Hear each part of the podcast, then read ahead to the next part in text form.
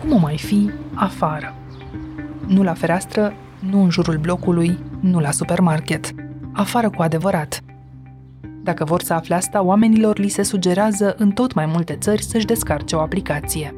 Guvernele ies deja cu aplicații proprii, iar giganții high-tech vor lansa una a lor în câteva zile. Beginning next month, Apple and Google are releasing software. The two companies will roll out a contact tracing system. Will use Bluetooth to help notify someone if they've been În noua normalitate, telefoanele țin socotela distanței dintre noi și a întâlnirilor, inclusiv a celor pe care mintea a învățat să le ignore. Noi ne alegem cu alerte când riscăm să ne fi infectat cu SARS-CoV-2, iar statele cu date personale pe care le oferim de bunăvoie. Sunt Anca Simina, iar inteligența artificială cu tot ce ne aduce sau nu în pandemie e azi On The Record, un podcast recorder în care știrea primește o explicație. Invitatul acestui episod e jurnalistul George Buhnici. Îl știți deja de la televizor, din podcastul IGDLCC, de pe canalul lui de YouTube și de pe cavaleria.ro. E omul care face ca lucrurile complicate despre tehnologie să devină simple. Te salut, George! Să rămână, Anca, mulțumesc foarte mult pentru invitație. Sunt emoționat ca un copil că o să apar în uh, podcastul Recorder. Le-am promis deja celor care ne ascultă că tot ce aud zilele astea despre aplicații de supraveghere, despre computere care caută vaccinuri, despre tehnologie în pandemie va fi la sfârșitul episodului mult, mult mai clar. Așadar, niciun fel de presiune pe tine, da? No pressure. No pressure. Hai să începem tot de acasă, de la Casa Buhnici. Cum te ajută pe tine tehnologia zilele astea? Vrei varianta oficială sau varianta necosmetizată? Nu, aia necosmetizată. Mă extenuează. Sunt extenuat psihic în momentul ăsta de cât de mult muncesc, pentru că mai aveam înainte de bine de rău alea trei ore în trafic, în care nu munceam, trebuia să fiu șofer. În care gândeai? Da, putea să-mi fugă mintea nu știu unde, eram pe pilot automat, știi, și înjuram noi traficul așa, dar băi, erau trei ore în care nu munceai. Chestia asta a dispărut. Acum mă trezit dimineața, mă duc direct în uh, birou, știi, trec așa, și mi-am făcut birou aici sus în cameră, singura cameră pe care avem la mansardă și am transformat-o în studio birou pentru că în prima săptămână lucrasem cu toată tehnologia pe masa din bucătărie și am zis no, work from home devenise hell from home. Tehnologia ne ajută într-adevăr să rămânem conectați, să muncim de la distanță, bă, dar e mult mai greu să pui frâna. Dar dincolo de marele experiment cu lucratul de acasă și chiar cu școala online, a făcut inteligența artificială vreo diferență de când suntem puși față în față cu virusul ăsta? Nu. E prea devreme să-i cerem chestii. Poate niște machine learning, da. Oricum, cei mai mulți producători abuzează de acest AI, că sună bine așa, să le promiți oamenilor că le dai robot să le facă munca. Nu suntem încă acolo, dar sunt foarte multe chestii care se îmbunătățesc prin machine learning. Sunt multe chestii care se optimizează în spate, care ajută. Prin machine learning se reechilibrează serverele, conexiunile. Uite, spre exemplu, Netflix-ul a venit și a spus, nu, în România noi nu vom coborâ bitrate-ul uh, și rezoluția filmelor, se vor vedea în continuare la calitate maximă pentru că netul duce. Și asta pentru că îi pot măsura. Tehnologia din spate îți permite, da? Asta nu este inteligența artificială. Sunt niște procese mai avansate prin care companiile pot face chestii. Dar uite, spre exemplu, pentru cei care scriu multe mail-uri, dacă scrii pe engleză și nu pe română, o să vezi că Gmail deja îți poate recomanda fraze întregi, că îți recunoaște stilul de scris, recunoaște interlocutorul și în funcție de ce ți-a scris el, intuiește cam ce ai vrea tu să-i răspunzi și poți de foarte multe ori aproape să îți prescrie mesajul și nu neapărat că te-ar supraveghea cineva, așa știi, o ocultă, ci pur și simplu 95% din lucrurile pe care noi le facem sunt foarte previzibile și tehnologia le poate înlocui, știi? Asta nu te face decât să-ți dorești și mai mult să te întorci la oameni da. și la imprevizibil. Pentru că în continuare există locuri în care treaba asta trebuie făcută de un om. Spre exemplu, te la restaurant, dacă meniul ar fi digital și ți-ar veni o promoție la un burger, le pe ăla. Bă, dar numai un chelner bun știe să-ți vândă un pește la 100 de grame. Avem noi un pește proaspăt astăzi, domnul Buhni, știi? Și tu crezi că e un pește de 100 de grame, dar de fapt ai luat un pește de un kil. Și dintr-o dată ți-a mărit nota de plată de 10 ori, dar hei, ești bucuros că cineva ți-a vândut pontul că avea un pește proaspăt. Aici vine aptitudinea unui om. Mașina încă nu poate înlocui chelnerul ăsta deștept. Nici Siri, nici Alexa, Nu. chiar dacă ar putea suna la 112 de pildă, Pot. tot n-ar putea aduce un medic azi, acasă, Da, cu adevărat. Dacă Siri, Alexa și uh, Google Assistant ar fi cu adevărat infuzate cu inteligența artificială de care avem nevoie acum și le pune să învețe toată programa tuturor specialităților de medicină în momentul ăsta, ar fi în stare să dea niște răspunsuri aproape SF de realiste la problemele noastre medicale reale.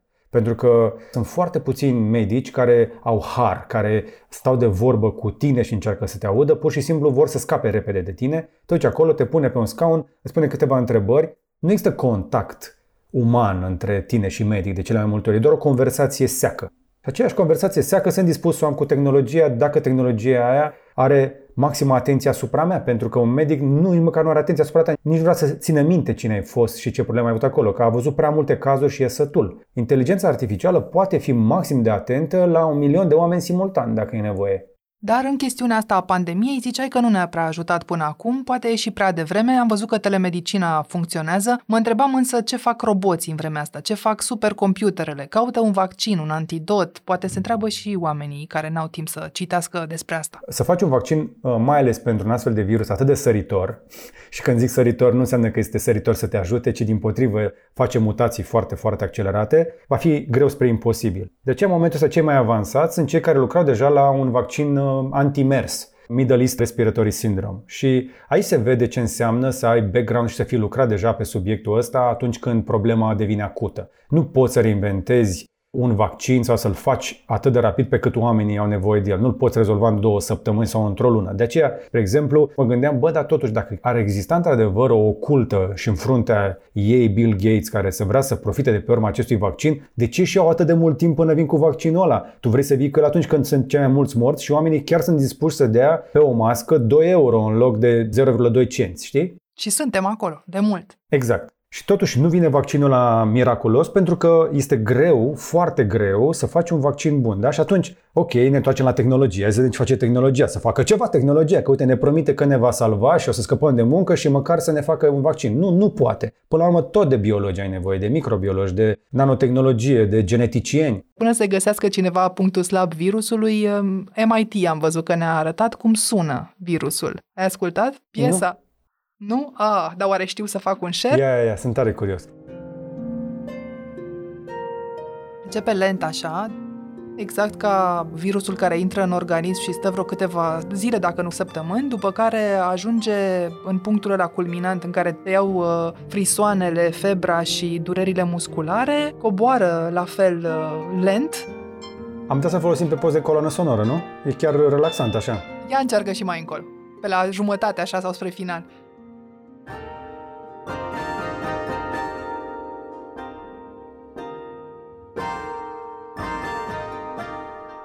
Da, până la urmă, cum a făcut chestia asta? Viral Counterpoint? A găsit un corespondent al fiecărei uh, proteine de acolo într-o notă muzicală, în speranța că în felul ăsta se va putea proiecta și invers, un anticorp folosind contrapunctul din melodia și ritmul virusului. Da, interesant. Îmi place cum sună. Ai uh, încredere că se poate ajunge azi de la muzică la antidot prin inteligența artificială?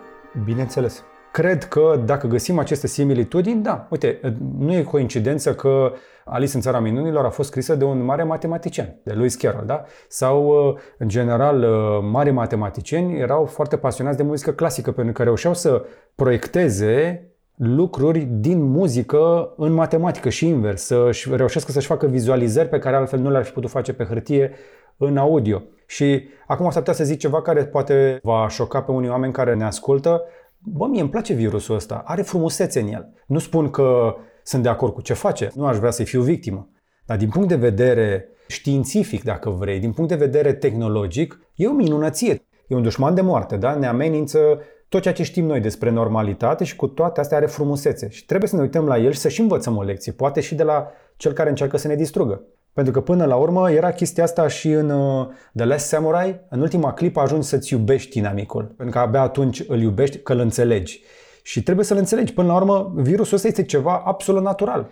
Tot ca să-l înțeleagă, niște oameni de prin Statele Unite caută deja variante de autotestare pentru COVID-19 printr-o aplicație să ne putem testa acasă în doar câteva minute. Crezi că ne apropiem de ziua aia sau suntem încă în science fiction? Suntem un pic în science fiction pentru că, din tot ce am cercetat eu, uite, spre exemplu, îi mai stau de vorbă cu dezvoltatori, oameni din IT, inventatori români, care mai trimit o felul de proiecte. Și unul, spre exemplu, a făcut repede un termometru cu infraroșu, cu o alertă vocală. Sunt convins că o să le vedem de aici înainte prin clădirile de birouri. Pur și simplu, la intrarea în clădire, a pus un astfel de termometru, îți pui mâna sau fruntea, îți ia temperatura și îți spune du-te la cabinetul medical sau poți să mergi la muncă. Într-un fel sau altul, trebuie să ajungem să ne descurcăm pe cont propriu, să ne luăm temperatura singuri și să ne autodiagnosticăm cumva. O să vină Vlad Mix și acum și o să spună, nu, nu, nu, doctorul are dreptate și el.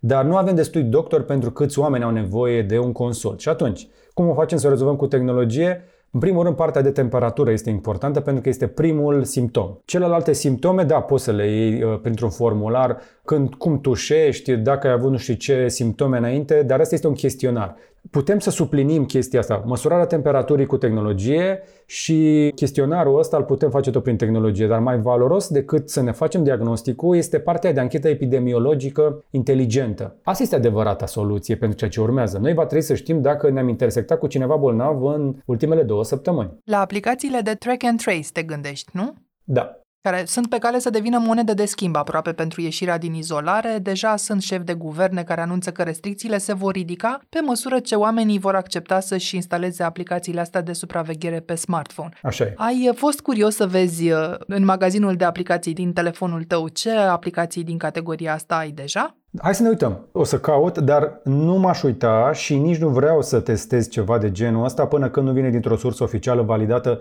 de un guvern sau de Uniunea Europeană. Și hai să zic de ce, pentru că deja chinezii au folosit o soluție de genul ăsta, cu succes, pe codurile de culoare.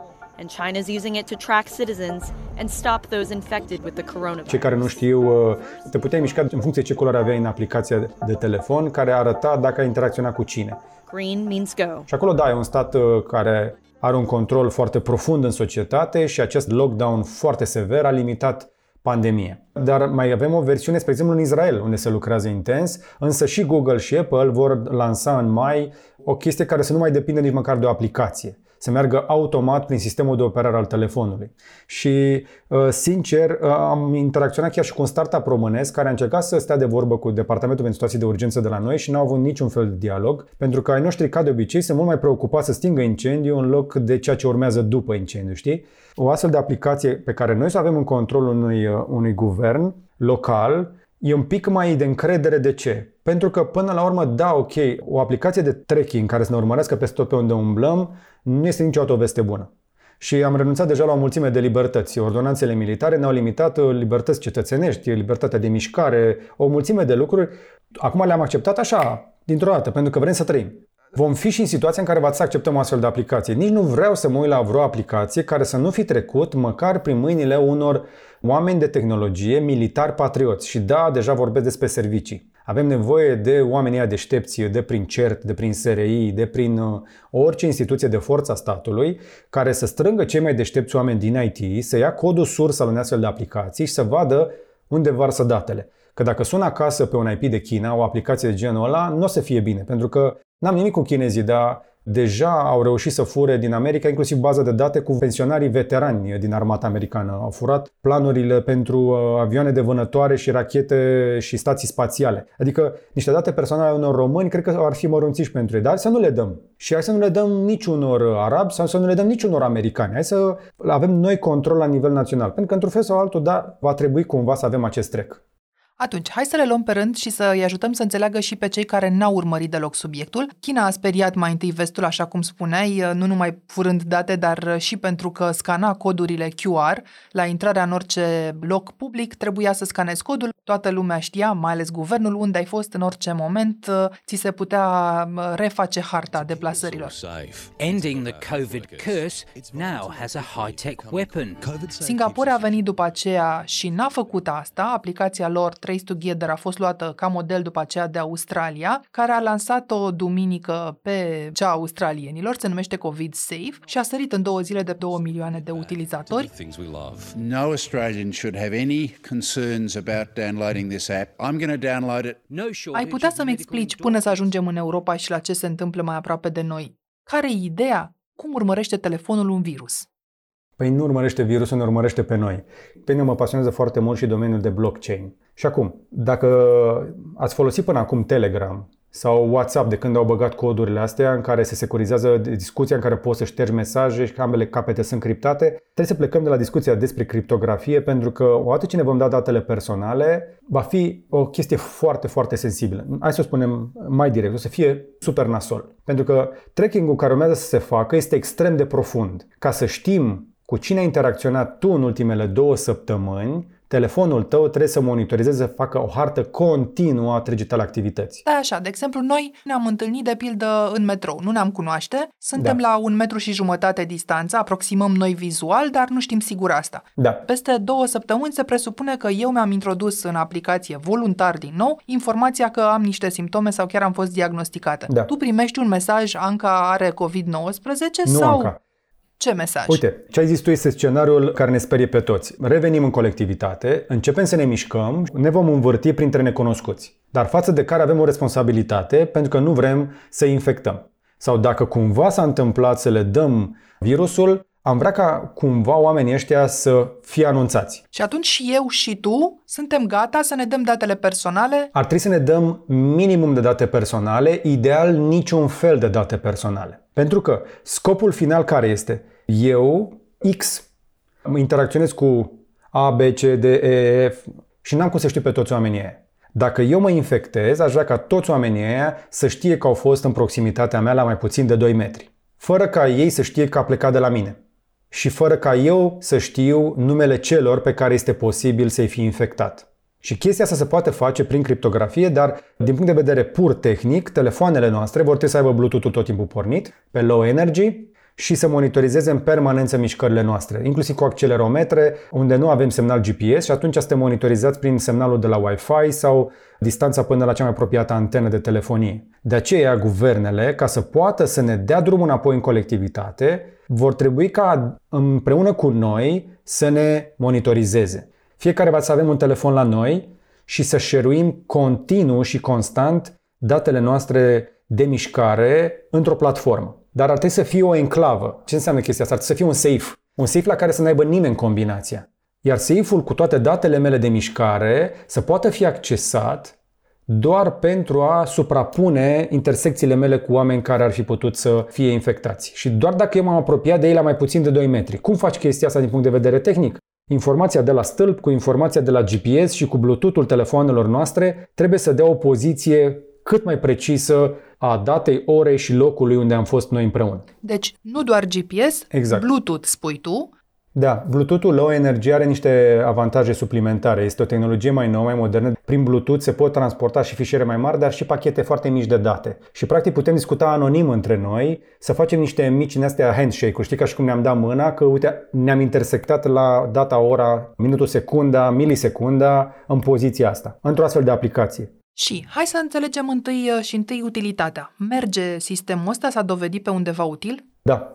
Cei din Israel au o astfel de aplicație la care au lucrat și funcționează. Există și un startup uh, românesc, cei de la Knosys, mi se pare, dar un astfel de sistem făcut cap-coadă corect nu poate fi implementat de un independent, de un singur producător. De aceea până și Google și Apple au trebuit să-și facă update-uri la sistemele de operare. Apple va veni cu un update de iOS special pentru ca Bluetooth-ul de pe telefoanele lor să dea mâna cu Bluetooth-ul de pe Android. Pentru că nu avem toți același sistem de operare și aici va fi adevăratul test al credibilității companiilor de tehnologie și al guvernelor. Dacă vor alege varianta asta anonimă pe care eu ți-am spus-o, în care nimeni nu-și dă datele personale și noi vom fi notificați doar în momentul în care chiar am fost într-o situație în care exista risc foarte mare de a lua virusul și abia atunci să fim noi notificați să o facem voluntar partea asta de a anunța, de a suna la 112. Adică să-ți vină o notificare, bing, bing, bing, sună la 112 acum, ai fost în proximitatea cuiva, chiar dacă nu ai simptome. Beginning next month, Apple and Google are releasing software The two companies Dar să ne întoarcem la Google și la Apple, pentru că mai sunt câteva zile până când se lansează aplicația asta. Eu n-am mai auzit de o aplicație comună Google-Apple, poate îmi povestești dacă e o premieră sau nu. Este. Oricum, e deja o dispută între aceste două companii și statele europene, ca Franța și Germania, care ar prefera să aibă controlul acestor servere. We must be able to trace every infection Pentru că, să o chain. spunem, Apple și Google nu ar vrea să dea controlul acestor servere statelor. Așa este. Dar există o problemă, un mare dar. Uite, spre exemplu, și NHS-ul din Marea Britanie au spus același lucru. Stăm de vorbă și cu Google și cu Apple, colaborăm, le dăm informații, tot ce trebuie, dar. Și apare acest dar. Toată lumea stă de vorbă cu Google și cu Apple că nu ai cum să ignori. Da? Sunt uh, niște miliarde de smartphone-uri și dacă ei dau drumul la un update și oamenii își instalează aplicația, acest tracking într-adevăr se va putea face mult mai ușor, mai ales în zonele foarte aglomerate. Însă, unde se duc informațiile despre localizare? Cât de bine sunt anonimizate, dar unde se colectează? Și aici apare o problemă capitală. Și este una dintre rarele ocazii în care o să fiu de acord cu nemții și cu francezii, care nu sunt foarte simpatici la inovație tehnologică, pentru că pe mâna lor Uniunea Europeană este la coada turme, ca să zic așa, din punct de vedere al startup-urilor. Noi, de bine de rău, Uniunea Europeană, avem o legislație care protejează foarte serios drepturile persoanelor și partea asta de privacy, da? faimosul GDPR, care a schimbat foarte mult fața tehnologiei în ultima vreme. Și este foarte bun. Din punctul meu de vedere, Uniunea Europeană are cea mai bună legislație pentru a proteja datele personale. Dar America nu. Și atunci, dacă Apple și cu Google fac o astfel de aplicație, unde este reședința lor? În Statele Unite. Ce legislație se aplică? Legislația americană. Ce spune legislația americană într-o situație de urgență? Că NSA vine și ți intră în server fără să te întrebe. Adică datele acelea devin instantaneu disponibile guvernului american. E ca în China. Dar nu e posibil să ai aplicația asta și fără să colectezi date despre localizare? Nu. Adică doar să schimbăm această adresă anonim, eu și cu tine, și la un moment dat să primim mesaje unul despre celălalt fără să știu de la cine și cum. Și nici nu contează unde ne-am văzut, contează doar că ne-am văzut. Da, da, sunt prea multe fail point-uri. În tehnologie, în general, încerci să faci un pic de overlapping, pentru că nu este suficient să pui toate piesele de Lego și să închizi tabla. Trebuie să faci cumva să le mai și pui două, trei peste ele să se fixeze, știi? Stăteam de vorbă cu oameni din Silicon Valley care spuneau că dintre 10 ingineri întotdeauna o să-l angajezi pe acela singur care a tras o linie de cod în loc să muncească o lună întreagă, știi? Și cu cât e mai simplu, da, e mai bine. O aplicație cât mai simplă, cât mai elegantă, care să o rezolve cum ai zis tu. Ne-am văzut pe Bluetooth, pam, pam. Da, da, știm dacă nu cumva unul dintre cei doi avea Bluetooth-ul închis sau poate că era conectat la altceva și a fost bruiat sau cine știe. Vei avea nevoie să măsori de mai multe locuri pentru că telefoanele noastre nu sunt dispozitive științifice și noi nu avem acces la GPS-ul militar, care este mult mai precis decât GPS-ul comercial. Multă lume, spre exemplu, nu știe că Europa are propriul sistem de poziționare globală. Avem uh, faimosul Galileo. Rușii au și ei GLONASS, mai au și chinezii Beidou. Toate telefoanele moderne au mai multe sisteme de localizare pe care dintre ele folosești atunci când pică Bluetooth-ul, știi? Și îți trebuie informații de mai multe locuri. Și de ce e mai bine să ai redundanță. Dar din nou, care este minimum de informație utilă ca să stabilești contactul? Aici este adevărata provocare a acestor aplicații și aici se lucrează cel mai mult și cum facem să păstrăm tot procesul anonimizat și criptografiat. Pentru că până și ambiția celor de la Apple că ei protejează datele personale ale utilizatorilor a căzut când FBI a vrut neapărat să intre în telefonul unui terorist și până la urmă au spart codul de deblocare al unui iPhone și au decriptat telefonul. Tocmai această necunoscută e una dintre cele mai importante, cea legată de identitate. În primă instanță, identitatea nu va fi deconspirată, spun companiile și spun absolut toate guvernele care fac astfel de aplicații pe cont propriu. Dar totuși autoritățile vor să se ajungă la identitatea persoanei care a fost infectată tocmai ca să o detecteze. Putem să ne încredem că totul va fi anonim câtă vreme nu există vreo legislație precisă dincolo de cea pe care ai menționat-o legată de GDPR? Dacă aș avea un răspuns la asta, întotdeauna va fi o luptă fantastică între corporație și guvern și în interiorul guvernului va fi o dispută între civili și militari. Și toată lumea vrea informație, este treaba civililor, împreună cu societatea civilă și cu organizațiile profesionale și cu mass media, să pună presiune pe toți factorii implicați, să rămână cointeresați în jurul binelui mai mare pentru cei mai mulți. Însă, binele cel mai mare pentru cei mai mulți nu trebuie să excludă privacy-ul, intimitatea și protecția datelor personale. Sună pompos ce ți-am zis eu acum, dar cum ar cuantifica succesul Google și Apple în chestia asta, care avea o bază de date globală cu toți oamenii pe care se poate targeta cu publicitate, Google, da? Apple i-ar targeta pe toți cu oferte pentru device-urile lor și le-ar vinde cât un iPhone de la 399 în sus. Guvernele ar ști exact unde este populația și cum se mișcă și cum se găsească pe o persoană de interes. Militarea vrea să știe unde sunt cetățenii celelalte țări, ca în cazul în care vor să intre să știe. Ai prins ideea. Și atunci, adevărata provocare a generației noastre este cum facem să interacționăm în acest mod în care trebuie să dăm niște date, dar datele acelea să nu fie folosite împotriva noastră. La pandémie du coronavirus que nous vivons est-elle une aubaine pour les tenants de la société de surveillance Germany is developing a system of voluntary information sharing. Pe tine nu te sperie ideea că există sau ar putea exista o evidență electronică a tuturor locurilor prin care trece cineva și a tuturor relațiilor sale, chiar și temporară? Ba da. Și chiar dacă, pe de o parte, îi aud pe cei care spun hai mă, pe bune, se sperie de chestia asta doar cei care au făcut o prostie. Bă, dar n-ai de unde să știi când devii persoană de interes. Eu am avut mai multe procese de calomnie, inclusiv m-am judecat cu statul bulgar când am uh, investigat uh, contrabandă cu țigări și alcool. În momentul ăla, eu eram cercetat pentru spionaj. Dacă i-ar fi avut acces la baza de date cu toate mișcările mele, ar fi putut să afle poate ceva pe care să lege cu încă ceva și poate să mai și manufactureze o dovadă sau două în acea bază de date și eu acum puteam să fiu fain frumos închis în Bulgaria pe termen foarte lung. Deci ăsta este downside-ul unui stat care poate abuza de datele, de informațiile tale. Și da, mă sperie chestia asta. Tot statele promit că nu vor păstra informațiile astea mai mult de 2-3 săptămâni. Se poate garanta totuși asta? Nu. Oh, nu. Auzi, fii atent, zi tu ai văzut vreodată tu vreun ursuleț cu minte lângă un borcan cu miere? Sau un copil care a văzut un borcan cu ciocolată și să-l lase neatins? De serios acum, gândește-te că dacă tu ești un guvern, intri dintr-o dată într-un hipermarket fără paznici fără camere de supraveghere, fără case de marcat, ești singur. Și ți se spune, uite, nu există niciun fel de surveillance. Noi îți spunem că e bine să nu iei nimic de aici. Dar dacă ai luat, nu putem să știm. Ce faci? Nu te servești? Îmi povesteai mai devreme că și în România a fost o idee de felul ăsta, dar n-a prea avut succes pe la guvern. Nu e vorba că ai noștri s-ar opune. Ai noștri habar nu au despre ce este vorba. Noi așteptăm să ne dea cineva direcția de la Bruxelles, face și voi, bă, acolo. Oamenii cei mai deștepți pe care avem, noi avem în IT, nu avem în guvern. Și niciunul din IT nu a fost chemat acolo să spună, bă, voi cum ați vedea chestia asta? Sunt cei de la Code for Romania care au făcut niște platforme, dar uite și tu la ele. Pe date la zi.ro, datele se actualizează din ce în ce mai greu. Guvernul nostru lucrează așa într-o carapace, știi? E pe modelul țestoasă. Și asta e problema noastră. Și atunci va trece România pur și simplu pe lângă fenomenul ăsta de contact tracing sau aplicația Apple Google va avea succes?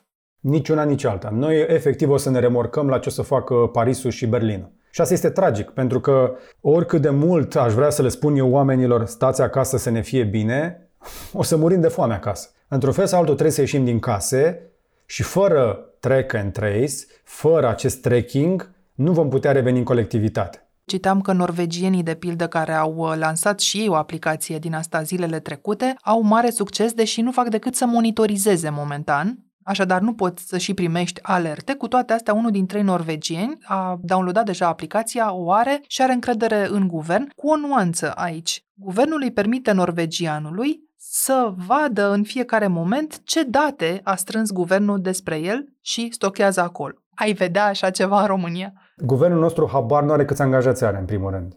Dar aminte să știe cine suntem noi și pe unde suntem. Eu nu cred că îi pasă cuiva din guvernul nostru cu ce ne preocupăm noi până nu deranjăm. Și oricum românii nu prea deranjează, noi suntem prea cuminți. Chestia asta de transparență, da, ar ajuta, dar datele despre noi sunt deja colectate. Din turnurile de telefonie, voi deranja multe lume când voi spune chestia asta, toate rețelele noastre de internet, toate, toate, se întâlnesc undeva pe Ștefan cel Mare, la IGP.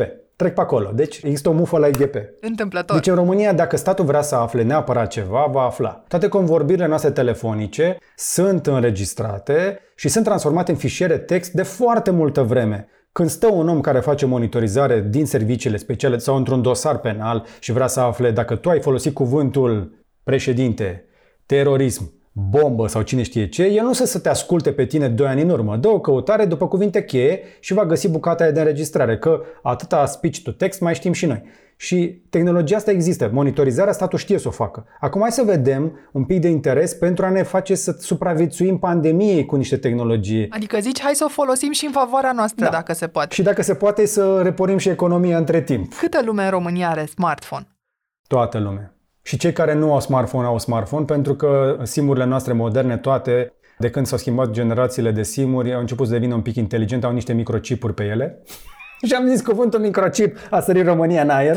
Dar trebuie să înțelegeți, ca telefonul tău să vorbească cu antena de telefonie și să-i spună Hei, eu sunt telefonul Bucnici, trebuie să aibă o serie și un chip în el. Deci n-ai nevoie de un chip în mână, ai nevoie de un chip în telefon. Se vor schimba buletinele și se bagă chipul ăsta în, în, în buletine. Vi se pare o idee bună, chipul ăsta? Nu. Asta e 66, e ștampeală lui Dracu. Buletinul meu e fără termen. Mai mă duc, dacă vrea să-l schimbi, să pui chip, eu sunt de acord. Pun el, domne, acolo, că și așa.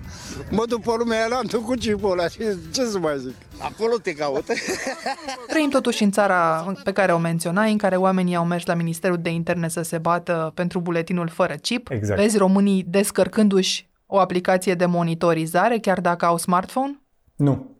Dar dacă măcar o treime din ei fac ca suedezii și și-o descarcă, tot vom avea o înțelegere mai clară a ceea ce se întâmplă. Hai atunci să recapitulăm. Vrem să ieșim afară, și în România, după 15 mai, ne dorim cel puțin să facem pasul în afara casei. Vom avea, probabil la acea dată, prin Google și Apple, o aplicație prin care să ne monitorizăm uh, mișcările. Tu spui că vom urmări ceea ce fac guvernele francez și german mai degrabă și probabil că le vom urma sau vom importa aplicația de acolo, aplicația care să stocheze și date într-un server uh, al statului. Sunt o mulțime de îngrijorări, pe unele deja le-am enumerat. Hai să rezumăm temerile justificate tehnic e posibilă și stocarea unor date din jur, am văzut uh, un norvegian a făcut o aplicație prin care poate lua date de la toți cei care au Bluetooth-ul activat. Da, păi toate telefoanele noastre, dacă au Bluetooth Low Energy, toate emit constant, căutând beacon, căutând uh, să vadă cu cine pot interacționa. Da, e foarte multă informație de jur împrejur. Tu gândește-te că Google a colectat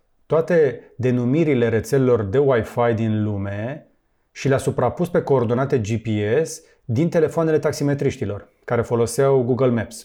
Tu când dai next, next, next când îți activezi telefonul, tu îi dai lui Google acces la datele tale cu istoricul tău de mișcare. Și oamenii care s-au mișcat foarte mult au cartografiat orașele. Și trecând dintr-un loc în altul, în funcție de puterea semnalului, au reușit să localizeze fiecare rețea de Wi-Fi, inclusiv rețeaua ta de Wi-Fi de acasă și a mea, sunt cartografiate cu coordonate GPS pe Google Maps. Noi habar n-avem de lucrul ăsta. Nu avem scăpare, practic. Datele astea, da, se colectează și se vor colecta. Dacă aveți curiozitatea să vedeți câte multe date a colectat Google despre voi, intrați pe google.com slash dashboard și vă veți minuna. Logați-vă cu contul de Gmail și o să fie distractiv.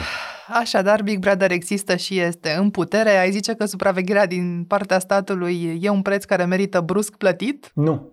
Eu am uh, făcut o serie de clipuri la sfârșitul anului 2019, șapte urgențe pentru România și pe lângă digitalizarea educației, hei, de care ne-am dat seama dintr-o dată că nu mai avem cum să o mai amânăm, vorbeam eu despre identitatea noastră digitală ne torturăm conaționalii să facă drumul din România pentru a-și lua un certificat de naștere sau să-și înnoiască pașaportul.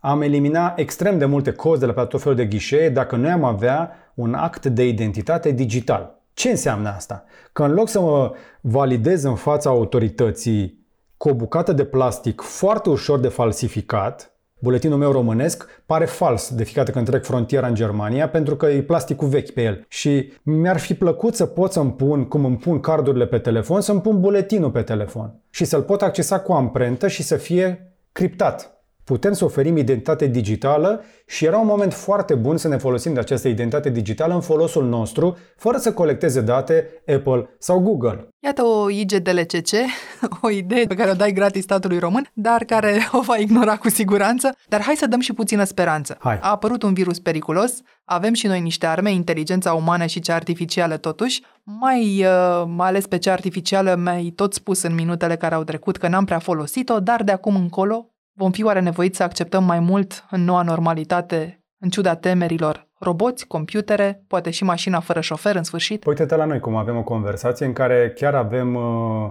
teleprezență.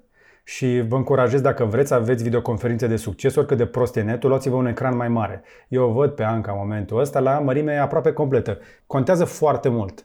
Deci da, vom învăța să trăim cu aceste unelte despre care știam că sunt viitorul și dintr-o dată au devenit prezentul. Poate că și Ministerul Educației și-au aminte de licențele ale de Google Classroom, pe care nu le-a folosit. Poate unii citesc comunicatele că de astăzi, spre exemplu, aplicația de la Google Meet este gratuită pentru toată lumea să facă orice fel de videoconferință dacă nu vor doar Zoom. Deci soluții există, dar uneltele de care tot vorbim și eu tot zic de chestia asta sunt exact cum sunt cuțitele din bucătărie. Eu dacă spun ție cuțit de bucătărie, tu la ce te gândești? Sincer, eu mă gândesc la un burger bine făcut. Uite, vezi, te-ai gândit la mâncare și la faptul că îți este util să-ți porționezi mâncarea să o mănânci. Dar întotdeauna un criminal, când o să audă cuțit de bucătărie, se va gândi, nu, la oportunitatea de a face o tâmpenie. Așa este și tehnologia. Este un cuțit de bucătărie. Foarte bine ascuțit. Și De aceea trebuie să ne ascuțim și noi instinctele, trebuie să fim atenți la tehnologie, trebuie să ne urmărim interesul, pentru că așa cum îți ții mâinile pe portofel când intri în piață la obor, așa trebuie să-ți păzești și datele personale când folosești smartphone-ul. Faptul că este lucitor, are măr pe el sau un omuleț verde, nu înseamnă că sunt 100% safe, pentru că parolele tale, în primul rând, sunt foarte slabe. Cei mai mulți dintre noi avem niște parole absolut uh, tâmpite. De aceea puneți-vă parole cât mai dubioase, sfatul meu și schimbați-le lunar. Nu o să-ți cer să-ți pui parolele acum la sfârșit, dar o să-ți mulțumesc foarte tare pentru că ai uh, fost cu noi astăzi. Cu mare drag. Sunt fan recorder și vă susțin. Sunteți foarte tari. Ați ascultat On The Record, un podcast săptămânal produs de Recorder și susținut de Banca Transilvania. Ne găsiți pe Apple Podcasts, pe Spotify ori pe orice aplicație de podcast pe care o folosiți. Vă recomandăm să ascultați și podcastul BT Talks, disponibil pe bancatransilvania.ro podcast. Eu sunt Anca Simina, ne reauzim vineri.